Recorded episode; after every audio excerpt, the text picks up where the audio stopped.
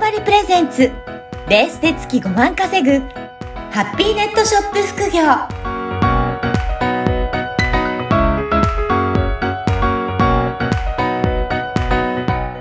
こんにちは、小ラボの岡田です。こんにちは。可能性を広げるネットショップアドバイザーの後ろです。よおじろさん、今回もよろしくお願いします。ろしくお願いします。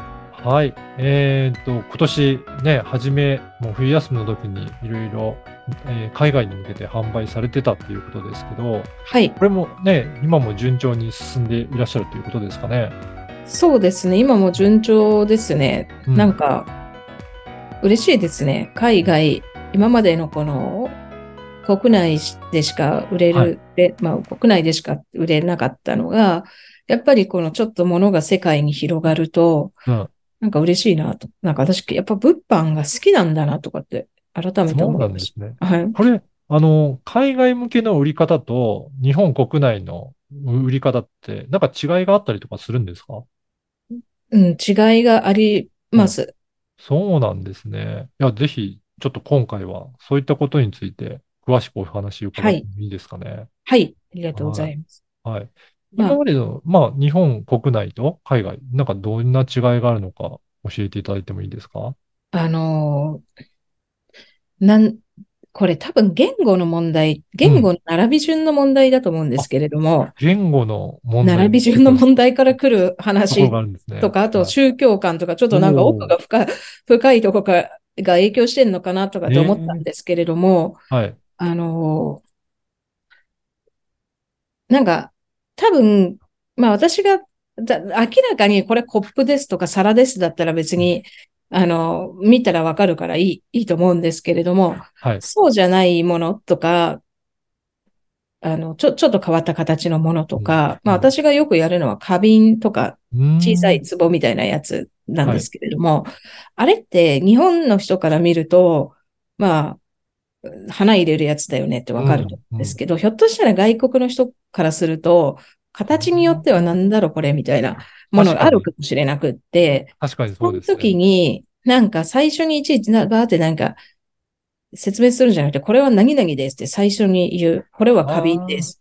あこれは何、どう、例えば花瓶だとしたら、こうやって花を入れて使います。あ、うん、うん。で、最初にもう使い方とこうババシってこう結論を言ってしまって、はい。その後にこういう場合に、例えばなんか玄関に置いてあるとどうのこうのとか、なんかホホームパーティーでなんたらかんだらとか、なんか説明書いて、で、そこで、えっと、最後に、じゃあはいこれはなんとかっていう職人の人が作りましたとか、そういうちょっとストーリー構成の違いがうん。大事だなって私すごくこれ、まあ今は、あの、自分もその海外については、うん。まあ本当にちょっといい、eBay で、あの、1日1個ぐらい、1個か2個ぐらい売れるぐらいしか、まだそんな好き、まあ、あの、ないんですけれども、うん。それをすごい感じてて、で、ちょっと一回全然売れない時に全部ストーリー構成を変えたら、うんうん急になんか売れるようになったりとかあったので、それがかな。で、言語の、やっぱり、英語だったら this is a pen うんみたいな、これは、なんとかですみたいな。はい。あのまず最初に、最初にこう結論が来るじゃないですか。で、日本語はこれは、まあこれはは最初でいいと思って、これはなんとかの赤い色のなんとかのペンですっていう、こ来るじゃないですか。それをですね。バーって変えちゃうことかなと思い思いました。やっぱりその理解の、えっと、やり方が、まあ、言語の違いによって、最初に何かっていうのを分からないと、次も見ていただけないのかもしれないとか。そうなんすですよね。ね。うん、うん。で、で、あとは、あの、もう、もう一つ、その、なんか、こう、ストーリーの構成もそうだけど、うん。例えば花の絵が描いてある、はいあの、まあ、置物み、置物っていうかガラスのなんかがあったとしても、はい。あの、なんか水仙の絵とか桜の絵とかって、ひょっとしたら日本人はパッと見て、はい。桜じゃんとか、ピンクになんか、なんかあるの、これ桜だとか、もみじだとか、うん。あ、秋の風景なのねとか、うん。ピンクだと春の風景だねってわかるじゃないですか。そうね季節感とかこれはねもありますこれは春ですって言われなくっても、見ればわかるんですよ。はい。はい。多分その、それが、このなんとなく見ればわかるじゃんっていうのが日本人の特性だと思うんですけど、あ外国の人に売りたい場合は見ても、当然文化も違うし、ずっと日本にいるわけでもないから、あ、はい。ピンクのものを見かけ、ピンクのなんかこれ、花みたいなの見かけても、ただのピンクの丸にしかひょっとしたら見えないのかもしれなくって、はい。そこは説明が必要ですよね。なるほど。うん。うん。相手、やっぱり相手のなんか、まあな、なんでも同じですね。相手が日本人であろうと外国人であろうと、相手のこの立場うん。が、によってちゃんとこう説明、わかる説明をしないといけないなっていういや、のが、それすごく、思ね意外と基本的なことかもしれないけど、単なる日本語で書いたものを英語に直すだけだと、そのあたり出てこないことですもんね。そうなんですよ。うん。で、すまあもうそれがちょっと特殊なものだったら、じゃあこれは日本ではこういう場合に使うんですよとか、うん。あの、まああなたの、まあこう、例えばこういうふうに使うといいですよとうか、ん。あの、さあ、もうもうめちゃめちゃ有名なものだったらいいですけど、はい。そうじゃない。まあでも有名なものとかでもその文化に初めて知る人は、なんだろうこれみたいな。結局なんか、昔の冗談みたいな話でフィラ、ンス料理最初に食べた人が、サラダ、なんかこれ手洗う水を間違えて飲んじゃったみたいな。なんかそれと同じあで、なんかわかん、わかんないじゃないですか。そうですよねよくわかんないもん出されても。あ。はい。そこをこういかにイメージつけてもらうかあが大事だなと思って、あ。まあそれがもうちょっと慣れてこればもうちょっと私も早くいろいろできるんだろうけど、うん。なんかめちゃめちゃその時、ストーリー構成考えるのに時間がかかるので、あの、すどごい。時間かけてやってるか、やっててようやく分かった感じです。これもやっぱり試行錯誤いろいろやりながら変えていったときに反応が違うなとかっていうところを体験していろいろ理解できるところありますねそうなんです。。どんだけ試行錯誤したかなっていうぐらい、久々に頭使ったわと。違う、そういう頭使いましたって感じ。やっぱりそういった経験をもとに日本と海外の文化の違いだったりとか言語の違いも体感していって、あ、こういうふうに説明しないと理解されないんだなってのが分かってくるわけなんですね。そうなんです。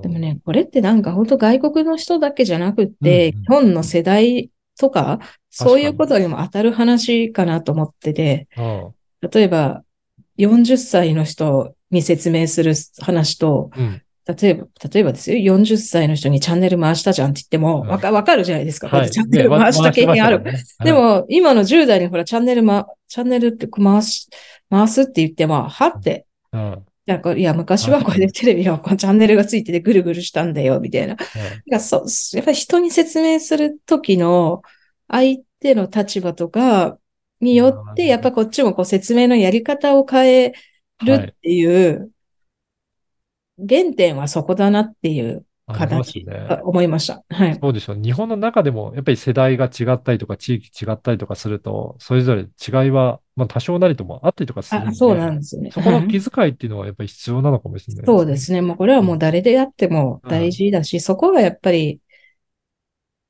まあ、物販でも大事なんだなっていうよくわからん、すごい悟りをうん試行錯誤でのうちにして、してしまったね1月でした。はいそ。こ、あれですもんね。あの、わからないままだと、売れないっていうところに、結果にすごく結びついて、はい。なんかその辺がわかりやすい部分もあるのかもしれないですね。物販だと特にあ、。そうですね。何がいけないんだろうで、写真がいけないのかな。うん。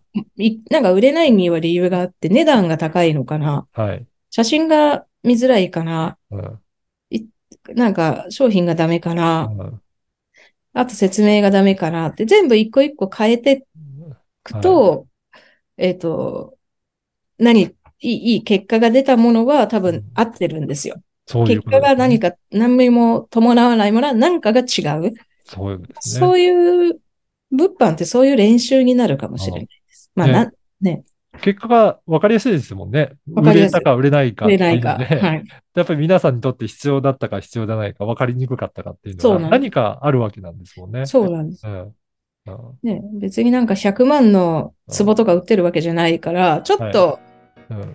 お小遣いで欲しいなと思うものだったら、みんなね、ちょっと、なんか、あの、ちょっとぐらいのお小遣いはあるわけですよそうです。よね。う。んそれを出すと思ってもらえるか、思ってもらえないかの違いっていうそうなんですよのがなんかはい何かあるっていうわけね何かあるんです。うんいや、ぜひね。ね、もっともっと自分もなんか突き詰めて研究ししないとな。まあ、そしたらなんか、いいですね。またね、なんかいろいろとなんか、ちゃんとしたノウハウがいっぱいできるといいなと。できそうですね。いや、はいそのあたりがどんどんね、試行錯誤から生まれてくるもんだなっていうふうに感じますね。い、やー今日もなんかいろいろ参考になるお話ありがとうございました。ありがとうございます。はい、また引き続きよろしくお願いします。はい、ありがとうございました。あありがとうございましたりが。とうございます。この番組はバーチャルオフィス縄張りの提供でお送りいたしました。